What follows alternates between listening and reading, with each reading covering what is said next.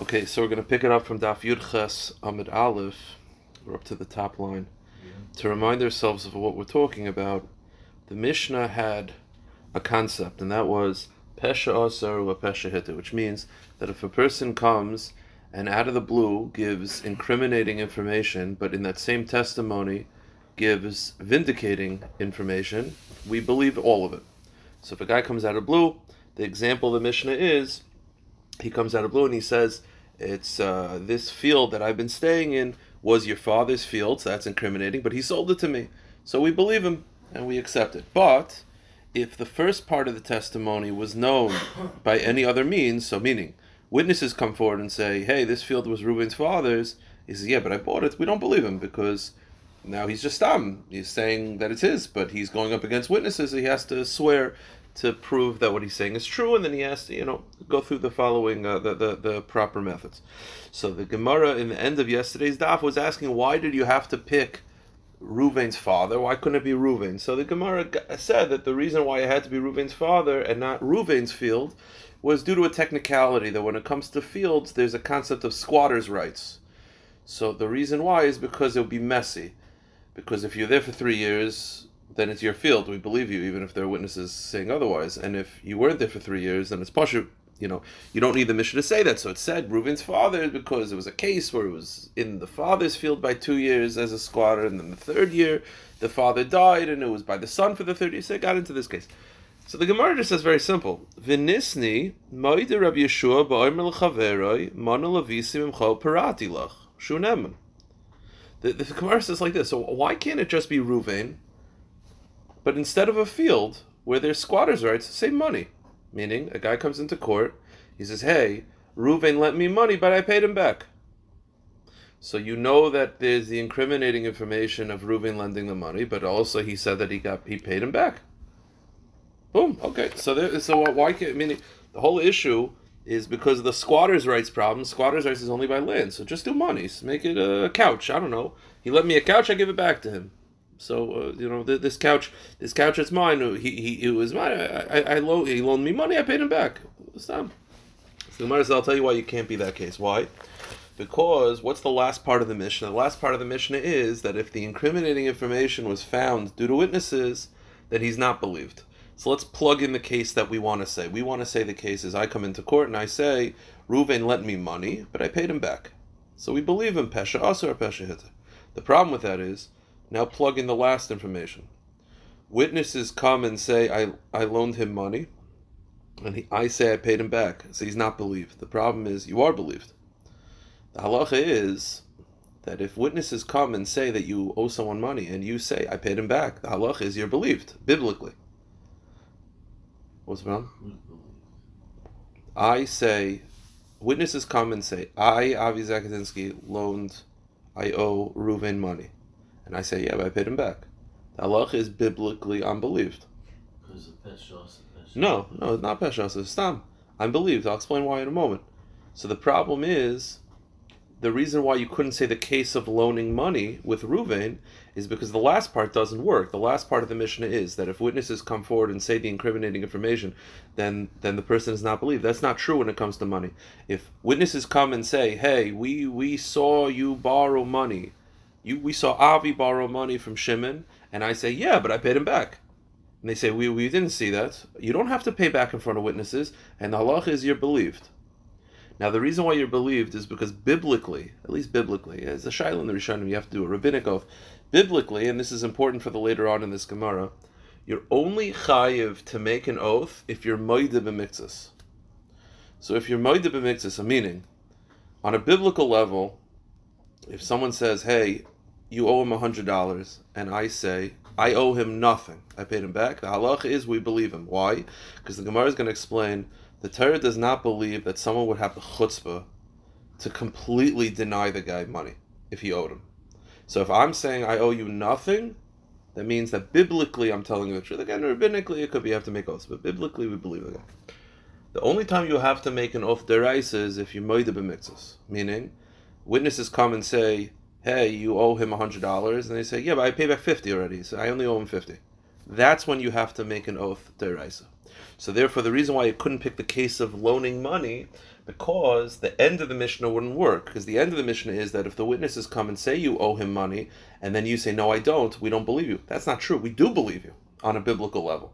So it couldn't. It would be different if he, said that I, that I saw the, the, the come and say, we saw that you gave him um, a pikadon for a piece of property, let's say. Yeah, that would be different.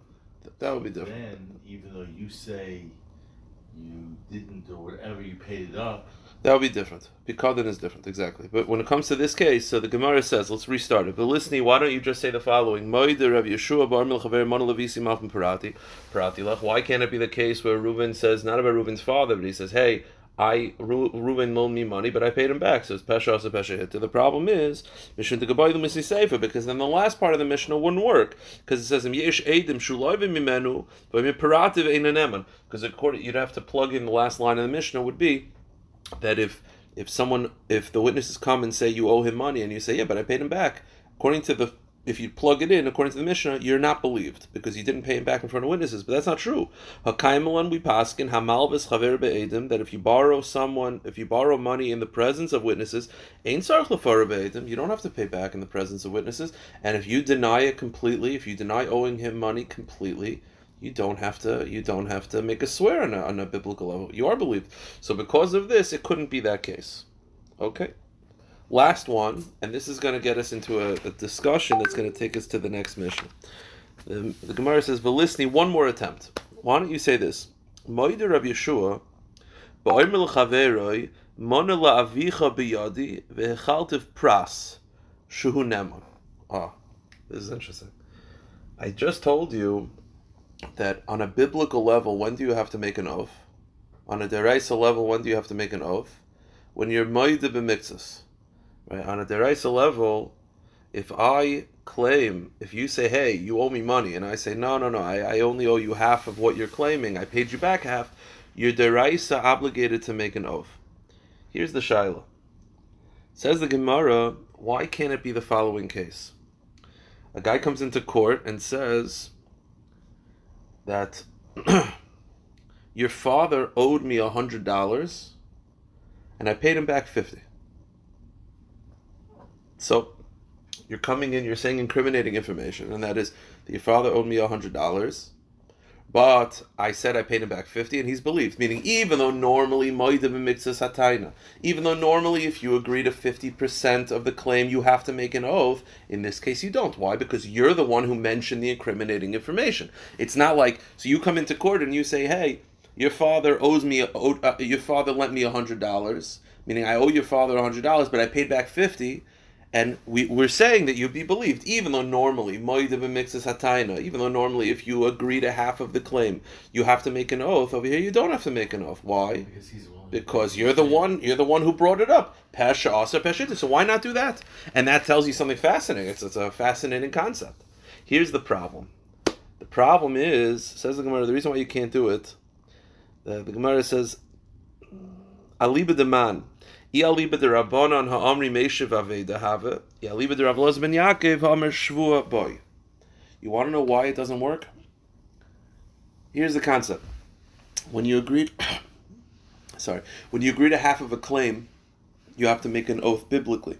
So we wanted to say that the case of the Mishnah is that I come into court and I say, you know, I owed your your father your father lent me hundred dollars. I owed your father hundred dollars, but I paid him back fifty. So no, you'd think I'd have to make an oath, but I don't have to because I'm pesha asa or pesha hitter.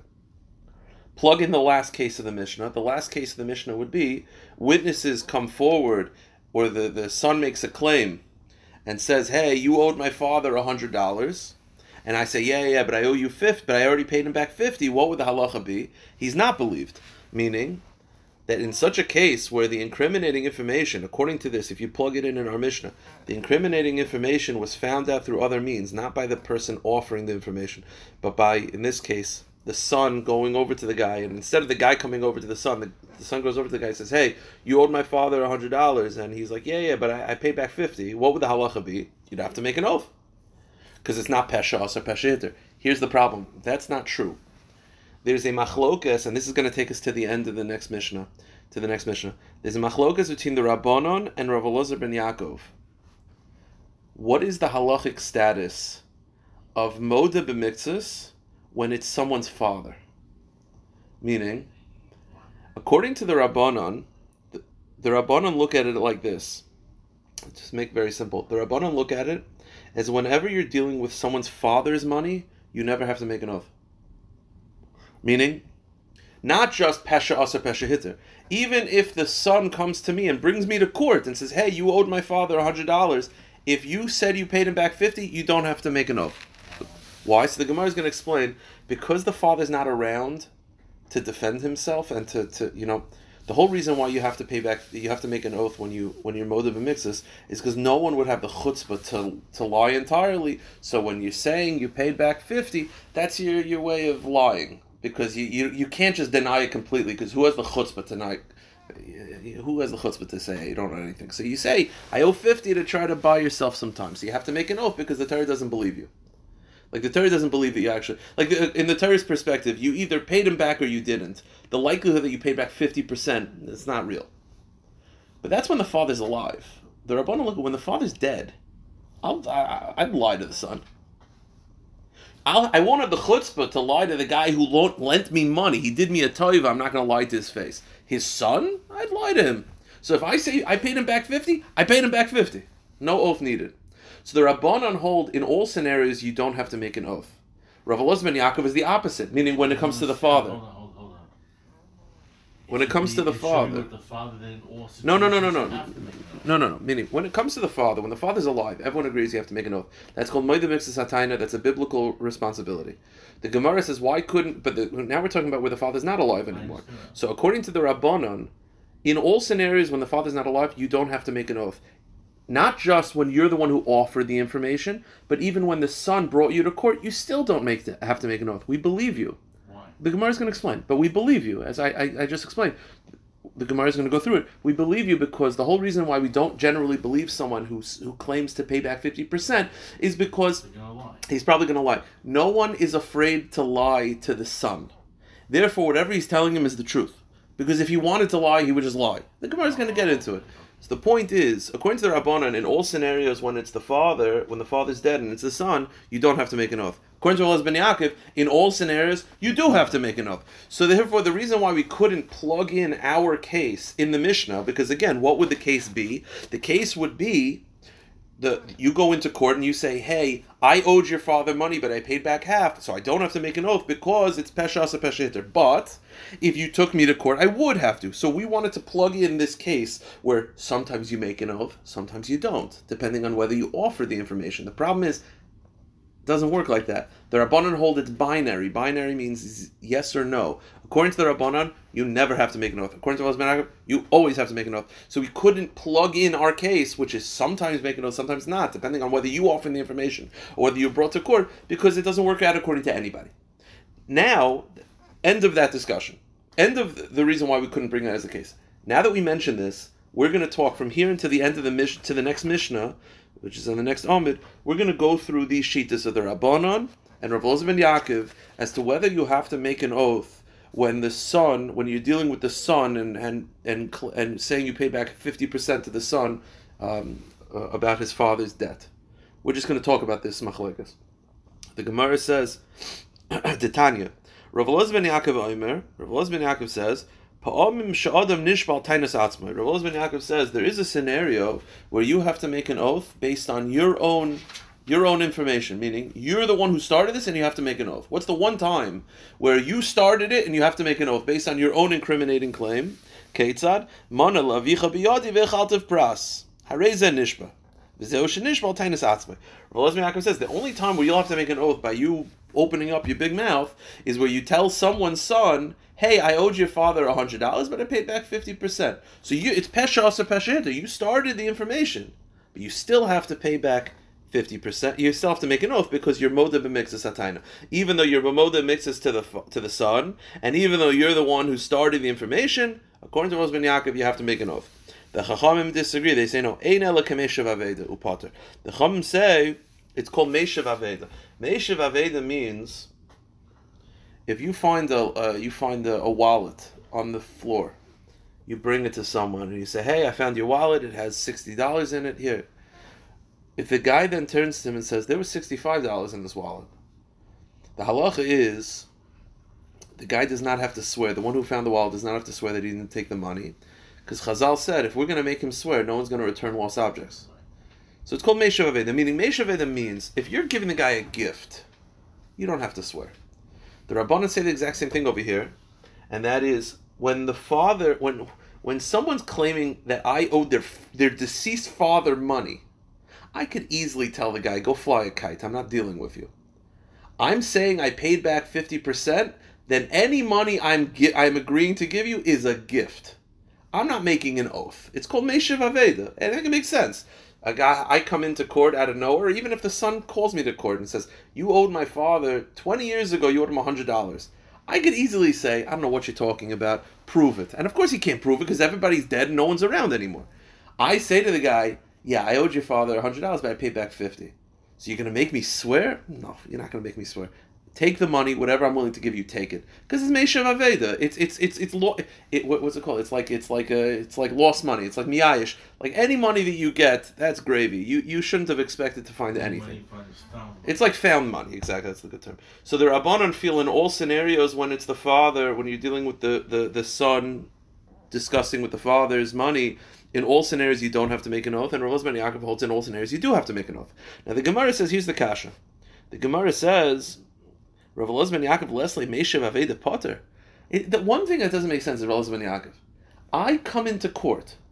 I'm a good guy. I'm offering this information to the son. I'm not again. Rav Ben Yaakov holds in all scenarios I have to make an oath, which means I go into court and I say to the son, "Hey, you you you never met me. You don't know me." Your father lent me hundred dollars and I paid back fifty dollars. So I still owe you, uh, son, your father fifty dollars. So if you want, I'll pay you fifty dollars. According to those Ben Yaakov, I have to swear that I paid back fifty dollars. How in the if there's never in the world been more found money than that case? It's not even that the son called me to court. I offer the information, so it's pesha asa pesha hitter, and I'm talking to the son, not the father. And Rav Ben Yaakov feels I have to I have to make an oath. It does not make sense. So the Gemara says you're right. The Gemara says Amarav b'toyin katan. You're right. Rav Ben Yaakov would say in that case you don't have to make an oath at all. That's mamish loss found money, and that, that he would agree. The one time Rav Ben Yaakov feels that you have to make an oath is when the son took me to court, but the son was a katan. So the son, you have a 12 year old, takes me to court and says, You owed my father $100. I said, I paid him back 50 so that the Rabbanan say is still found money because what do I have to deal with a katan for? He doesn't know what he's talking about. I could just easily say, I don't know what you're talking about. If you agree to paying fifty percent, then you know, thank your lucky stars and take the take the money. Rose Yaakov says, no, you were brought to court. And why uh, but why? But katan because by a katan, it's it's a it's it's a bigger it's a bigger chiddush to say that. I mean, again, a gadol, a gadol, a thirty year old guy t- t- says you know, you owed my father money. Ah, okay, I understand. Rav Lozman Yaakov saying the cases where you were brought to court by a katan, and the chiddush is that even though you're brought to court by a katan, but because the katan started the proceedings, so now you have to, if you're moed b'miktzis, you have to make an oath. So the Gemara says, wait a minute, here's the problem. No, you, no, no, going to Rav Lozman Yaakov, no matter what, you have to swear. Only if the katan brought you to court. Right, right. Yeah. Here's the problem, though. The problem is, you're telling me what's the case that you have to swear. The katan brings you to court and then you respond, right? And then you say, I paid back 50. And the chiddush is that even though it's a katan, and you could say the katan doesn't really know what's going on with his father and, and all that stuff, he could have just denied it. No, you paid back.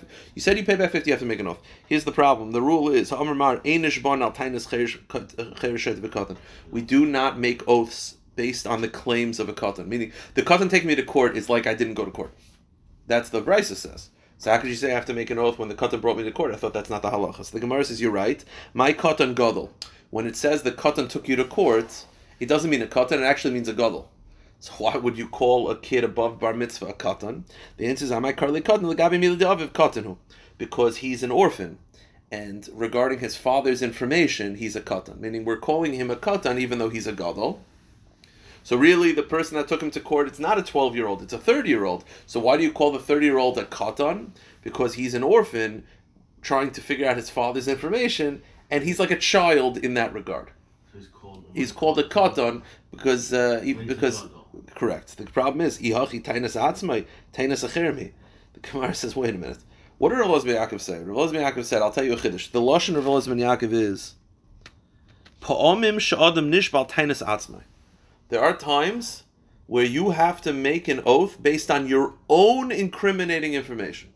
Now, if the process was that you were brought to court by a katan, okay, you could still call that my incriminating information because he's 12, it doesn't count. But now you're telling me he's really 30 and he took me to court. That's called my incriminating information? It's not my it's his incriminating information.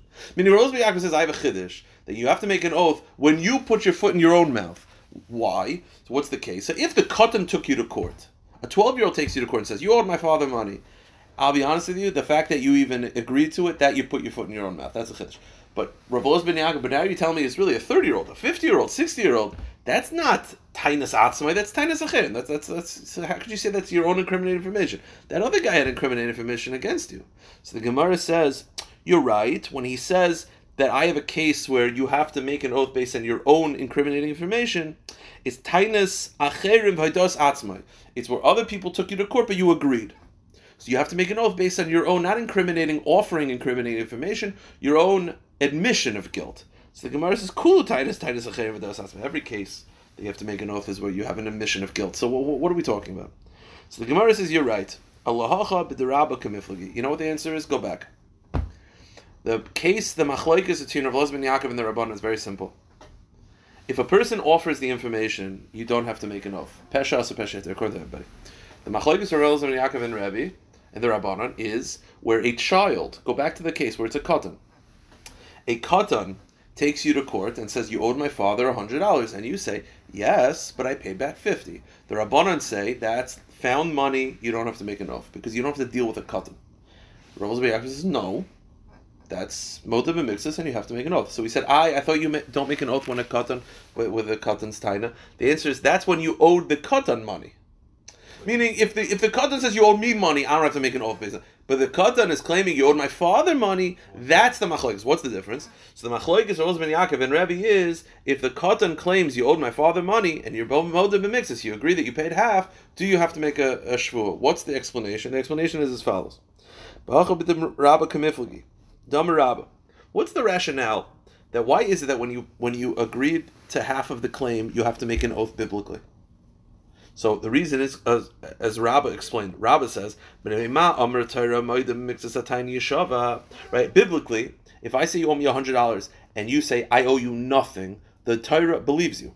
Why? Because no one will have the chutzpah to say I, you didn't owe me money. That's that's everybody. That's the con- That's the rationale behind it. Says Rabbah. Why is it that when that if you you lent me money and I say, yeah, but I paid you back half, you have to make an oath. What's the concept? Because says Rabbah, Chazaka, we have a tradition, Ein Adam Meiz Panav Bifnei Bal No one would have the chutzpah to look at a guy in the face who just lent you money and say, I owe you nothing. So therefore, he couldn't say, I owe you nothing. He couldn't do that because no one have the chutzpah to do that. Rather, really he wants to say he owes him nothing, but he doesn't have the chutzpah to do that. So what does he do? Go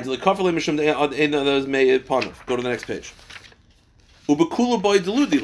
So he, he, here's the deal. So you, the rationale, like the Torah is trying to get into his mind, his, his head. Do we believe the guy? He says he paid back fifty percent.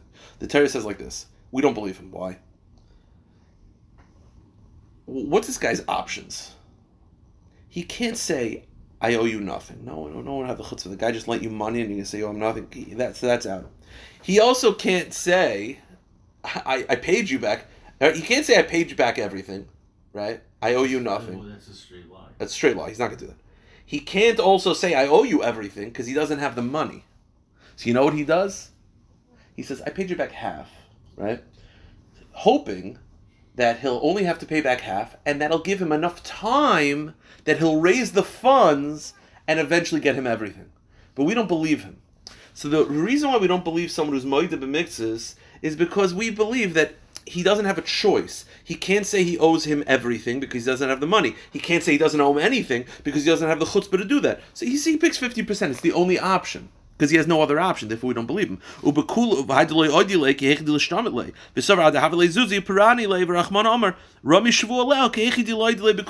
the Torah says, make him make an oath because we don't really believe him. But the reason why we don't believe him when he makes a 50% claim is because he had no other choice. He can't say he owes him everything because he doesn't have the money. He can't say he owes him nothing because he wouldn't have the chutzpah. So he said 50%. That's why we make him swear because we don't really believe him. In this case, what's the machlekes of Eliezer ben Yaakov in the Rabbanon? Eliezer ben Yaakov saw relation of relation of Bnoi in Ameis.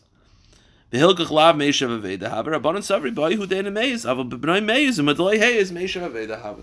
The machlekes of Eliezer ben Yaakov in the Rabbanon is would someone, if they're brought to court by someone's son, would you have the chutzpah to lie to him? The Rabbanan says yes. I won't have the chutzpah to lie to someone who who lent me money. I'll, I'll have chutzpah to lie to his kids. And the fact that I said I paid him back half, I'm telling the truth because I would lie straight to his face. Rav Yaakov says no. People will not lie fully to the person who's claiming money against them. So yeah. therefore, therefore, the machloikis of whether you have to make a oath if you agree that you paid back 50 percent to the son. You told the son that you paid back fifty percent to the father. So, so the, Eliezer ben Yaakov, you have to, and the correct, and the Rabbanon you don't have. Correct, because the Rabbanon feel that you would lie to his face, and the fact that you didn't lie to his face, the fact that you say you paid back fifty, that itself is telling the truth. Eliezer ben Yaakov says no, no one would have the chutzpah to lie. Therefore, the son is like the father. The same way, every person, if you might the mixes, you have to make an oath because we don't, you don't have any other alternative. So too it is with the son. Okay, now it's a new Mishnah. The Mishnah is like this. We're going to continue in the Pesha Asar Pesha Hitta department. Department, and by the way, I hope hope everybody's happy. We've been asking for to end Yavamas for a while. This is Ksubas. So Pesha Asar Pesha Hitta means that you you uh, you have incriminating information, and then you say the other information, and we, we take it all together. Another example of Pesha Asar Pesha Hitta is as follows. If let's say I have a document that says that you owe me money, right? I take it to court. What would the court do to make sure that it was a valid document? So the, the number one thing they would have to do is they would have to make sure that the witnesses, um, the witnesses exist. Right? You have a name. It says Reuven ben Yaakov Aid, like any wedding. So what do they do? They have to get Reuven ben Yaakov come down and say, "Hey, did you sign this?" He says, "Yes." Or they have to have someone who recognizes Reuven ben Yaakov's signature and says that that's his signature. Or we have another document signed by Reuven ben Yaakov and we're able to line it up. Those are the three ways that they're able to do this. If they don't do this, then the document is not valid. Again, one way is where the you bring down the witness says, "Yeah, I signed this." Number two is you have someone who rec other witnesses who recognize their hand- handwriting, or you have other documents and you line it up. That's called uh, that, that's called validating the documents. It says in the Mishnah like this: Ha'edim sha'amru. So let's say you have the witnesses. They come forward, right? Reuven ben Yaakov. They bring down Reuven ben Yaakov. They say, "Hey, did you sign this this loan document?" And he says, "Yeah." Ksav Yadenu, who says, "I signed this." Avalonusim hayu, katanim hayinu, poseledus hayinu. He says, "Yeah, I signed this, but you should know I did it under duress, duress or I was a child at the time, or I was poseledus." Meaning in one in one testimony, it's Peshas Peshita. He says, "This is my handwriting." But but, but, but it's not acceptable. And as the Gemara is going to explain, a witness cannot just come forward and say, "Hey, I signed that under duress." We don't believe that. Why? Because you're you can't testify about yourself. You're testifying about yourself that you wrote false information. You can't do that. First of all, you're you're making yourself a rasha. Also, you're testifying about yourself, which you're not allowed to do. In general, if a witness comes forward just out of the blue and says, "Hey," um, they, they already know that it's good information. They already know that it's his handwriting because they have other they have uh, they lined it up, so they know this is Reuven ben Yaakov's handwriting. But Reuven ben Yaakov just shows up. He says, "Hey, you know when I signed that last year, I was under duress." Right. We don't believe him. Why? Because he's making himself into a rasha. Right. And you can't do that. Ain other made ain other meisimatzme rasha. Also, he's a he's the, he's testifying about himself. So generally, it's not accepted. In this case, it's accepted because it's pesha aser pesha hitter. That's what the Mishnah says. But im yesh edim shuksav yodam. But if they're able to validate this information without him, so now he's just coming in and just saying that it's that it's just pesha aser. It's not pesha aser pesha hitter. He's just they already have the information. They already know that it's his handwriting. He's just coming and saying it was under duress then he's not believed. Okay. So now the Gemara is going to clarify. The Gemara says like this. Omer Rami Bar Chama. Loy Shanu. So we said, we said that he's not believed, right, in the last case. We already know that it's his handwriting. Right. But he comes in and he says, I signed it under duress. He's not believed. Why? Because he's making himself into a rasha. He's saying that he signed the false document. Says the Gemara, it depends why he signed it. What if he signed it under duress of uh, uh, of pikuach nefesh? What if a guy put a gun to his head and said, "Hey, you better sign this, or I'm going to kill you"? So that's it, what he did was not wrong, right? He's not a rasha for doing that, right? And ah. now he comes and says that that's So, so he is believed. Says the Gemara, "Amar Rami Bar Chama, lo yishanu lo anusim hayinu machas mammon." It's only not believed in the last case, where he comes forward out of the blue and says that I signed it under duress. He's not believed if he signed it under duress of money stuff because that's a rasha. No, you, you can't. You can't. If someone's saying, "Hey, sign this, or, or I'm going to take money away from you," well, you can't. You can't steal from someone to save your own money. But. But if he was facing pikuach nefesh, so now the Torah would say to signs, it's pikuach nefesh. So what he's doing was not wrong. He, the, if the issue, the reason why he can't testify later on is because he's making himself a rasha. He's not a rasha in this case. Harei and he's believed. Now Rava disagrees. Why? Because Rava says the reason why a person cannot come forward later on and say that it was under duress. One issue is that you're making yourself a rasha, which ag- agreed is bypassed if it's pikuach nefesh. Here's another problem. The halacha is when it comes to testimony, you cannot rescind testimony. I don't know what it is in, in American court, but once you testify, that's it. You have one shot. You can't come in two weeks later and say, I take it back. It's not a that is a social matzias by American court that you could say I take it back. I don't think so. I don't know. But the point is, you can't do that under Jewish law. So says Rava, if a person comes out of blue and says that it was under duress, even if it was for pikuach nefesh, it still not going to work because in essence you're rescinding your testimony, which is against halacha. You're not allowed to do that. Amalei Rava, kol what? It's not within his power. Kivan shehigid shuvin chayzer magid. Once you testify, you're not able to rescind your testimony, and that's true orally, and that's also true written. Once you sign something, you can never undo it. So even if you come in and say it was signed under pikuach nefesh, what's the difference? You can't undo testimony. So the Gemara says, and if you say you're only not able to rescind testimony when it was verbally testimony, but written testimony you are allowed to rescind, that's not true.